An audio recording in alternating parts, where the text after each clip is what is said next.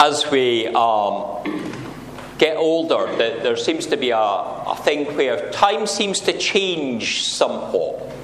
You know, eh, uh, and uh, uh, as I started writing um, a sermon for today, I went, well, that wasn't that long ago that that thing happened. But uh, as I, I, started pondering, I went, actually, um, many years ago, when I was a physics student, so it was many years ago, um, uh, I did a, a, degree that had a sandwich placement. It had uh, a year out in industry, and uh, I worked uh, near Salisbury.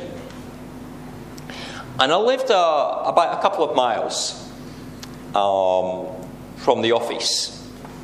Uh, and it was an easily walkable um, distance. Except that my office was on an airfield and it was the other side of the runway. So, um, you couldn't cross the runway on foot, nor were you allowed to cycle. It, it wasn't deemed safe. There was a set of traffic lights. There was a road that went straight across roughly the middle of the runway, but you couldn't walk it or cycle it. You had to be in a vehicle. And of course, in those days, um, not only did I not have a car, but I didn't have a driving license. So that meant that it would be actually a five mile walk round to um, the far side, to the main gate. But my boss took pity on me after I'd done this once or twice, and each morning at about 20 past 8, he would uh, pick me up uh, as I walk to work. As, as I was walking along this narrow country lane, he would stop uh, and give me a lift um, so that we could go in the gate that then allowed me to get across the runway in his car. And this all worked fine until one day he was sick. But he was a generous guy. And although he couldn't leave the house, he, he wanted to let me know that he was still thinking of me. Um, and he wanted to make sure I got to work. Um, but again, uh, he didn't have the phone number for my digs. And it was kind of before everybody had mobile phones. So he couldn't just ring me. Um, so what he decided to do uh, with no way of contacting me, he sent his wife. He sent his wife to give me a lift. Now, I'd never met his wife. I'd never seen her, and she had never seen me. And she didn't want to stop and offer a lift to a random stranger uh, just walking about in the countryside near Salisbury. How would she know? And uh, my boss said to her, Oh, you'll easily recognise Keith. He's Scottish.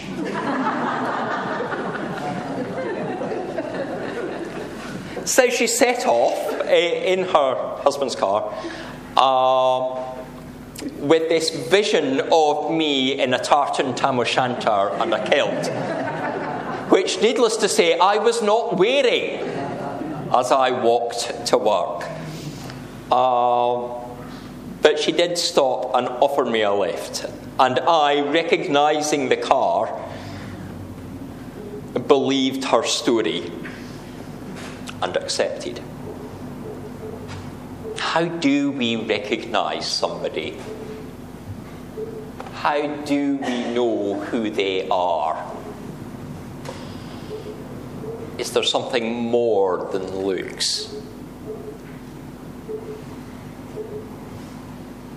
How would we describe one friend to another who's not previously seen them? I'm not sure if the accent would necessarily be the starting point. Height, hair colour, even though it changes over time, clothes, general build, complexion. These are more likely. These give you a better indication. Yet these are not the details we find of Jesus in any of the Gospels. We can make assumptions. We can think that Jesus is not like those paintings that we've got used to from Western Europe for the past 300 years.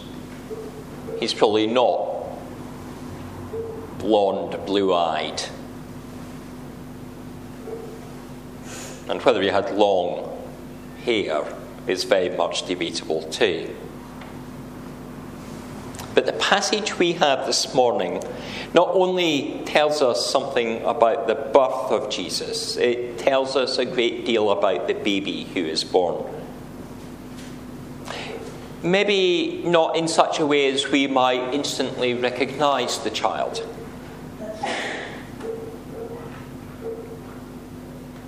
But it does reveal to us the Son of God. It introduces Jesus the Christ. We might nowadays understand that children are born without sin. Sin comes as we choose to live in a way that is against God's plan. But, of course, even in relatively recent times, that wasn't always the understanding of the church.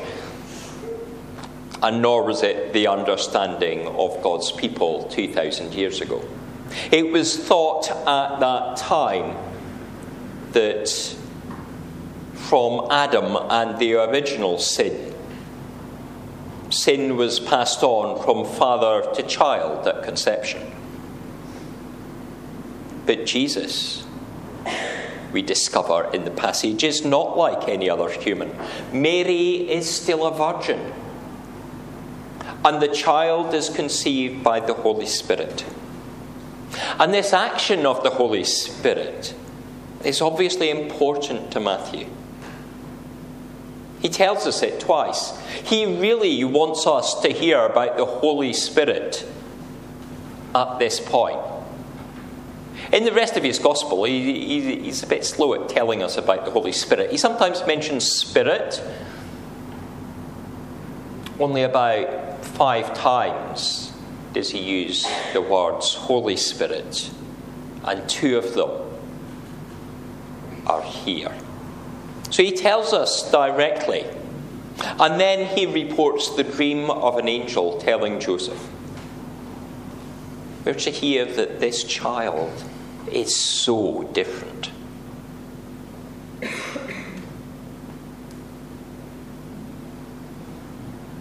This child is truly God's son, not conceived by Joseph or any other man. But we're also told twice that it's going to be born of Mary.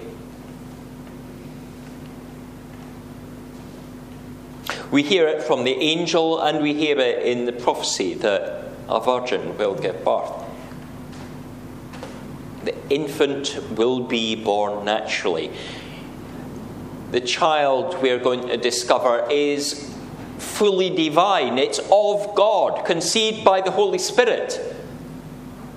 But it's also born of a woman. It's fully human.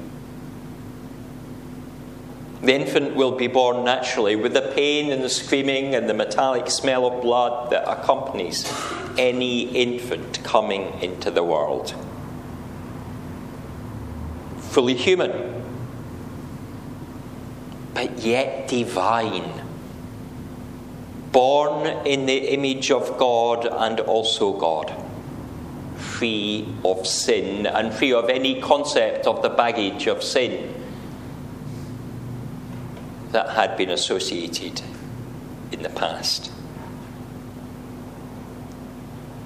We're also introduced to Jesus as someone to be adopted by Joseph.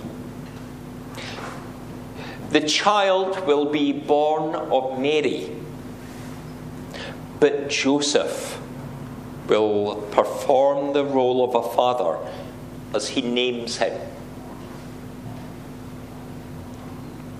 Joseph is not simply taking Mary as his wife, but recognizing the child as his own, drawing him into the family.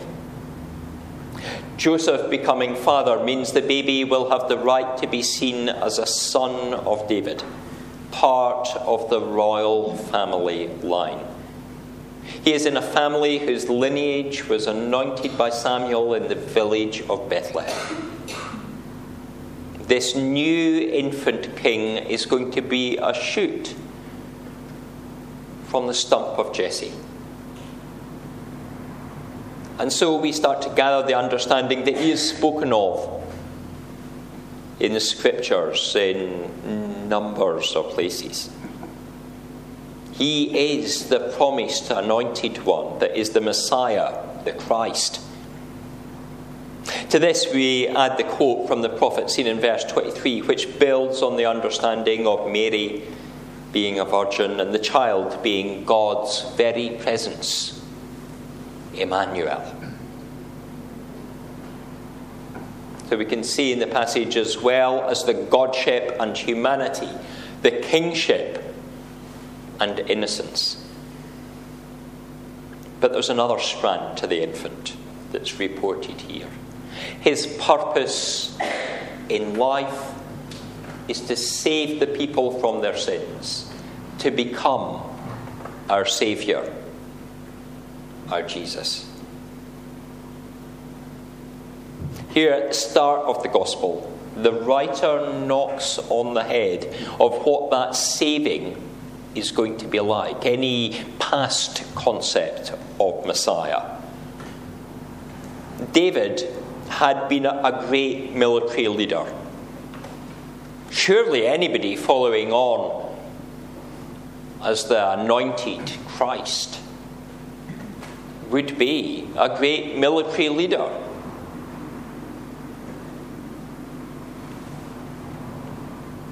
But here Matthew starts to dispel that false impression.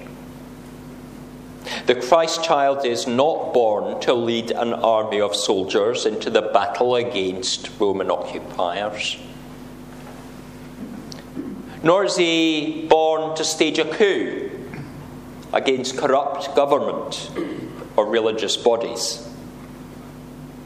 He's not going to be rescuing people directly from the sins of others.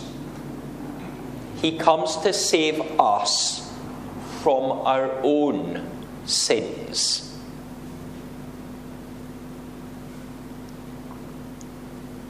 from the beginning of the scriptures, from the first story of people on the earth. Humanity has fallen short of how we should live. Commandments were given, the law became known, prophets spoke, but the rulers and their people went their own way. Even those like Joseph, whom Matthew considered to live faithfully to the law, were imperfect. Yet God still loved the world that He had made. God doesn't choose to divorce Himself quietly from the earth that He sees as being unfaithful, but chooses to be the Father. Into this broken world, he gives his son to become a saviour. The birth narrative doesn't describe how that saving act will occur some 30 odd years later. How Jesus will be betrayed, how he'll suffer a mistrial, how he will carry our sins to the cross the only innocent man in the history of the earth taking the punishment that we rightly deserve, dying in our place. In a few minutes' time, we will share the Lord's Supper. We will remember his body broken and his blood shed. His blood poured out for us for the forgiveness of sins. And so we will speak of the new birth that we can receive, the eternal life that is promised, our adoption into God's royal family. Matthew rightly keeps a moment of revealing for the future, some of which we'll see at the coming of the Magi, which we'll consider in two weeks' time.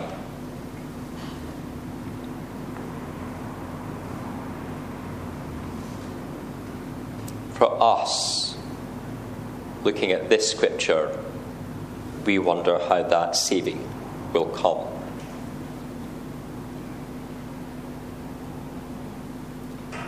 But Joseph woke up. He heard the words of the angel in his dream and then roused, knowing what he had to do.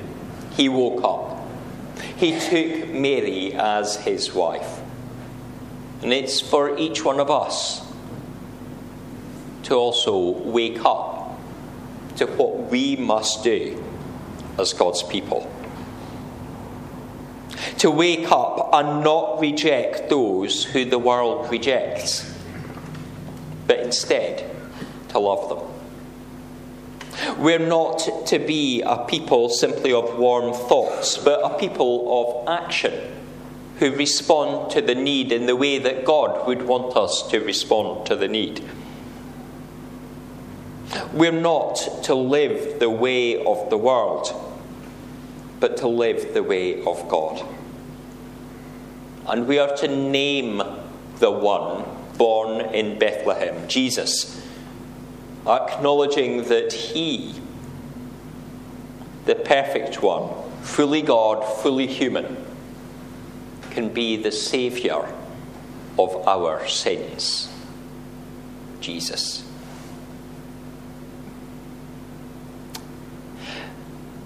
May we live recognizing Jesus and may we live recognizing who Jesus calls us to be. Amen.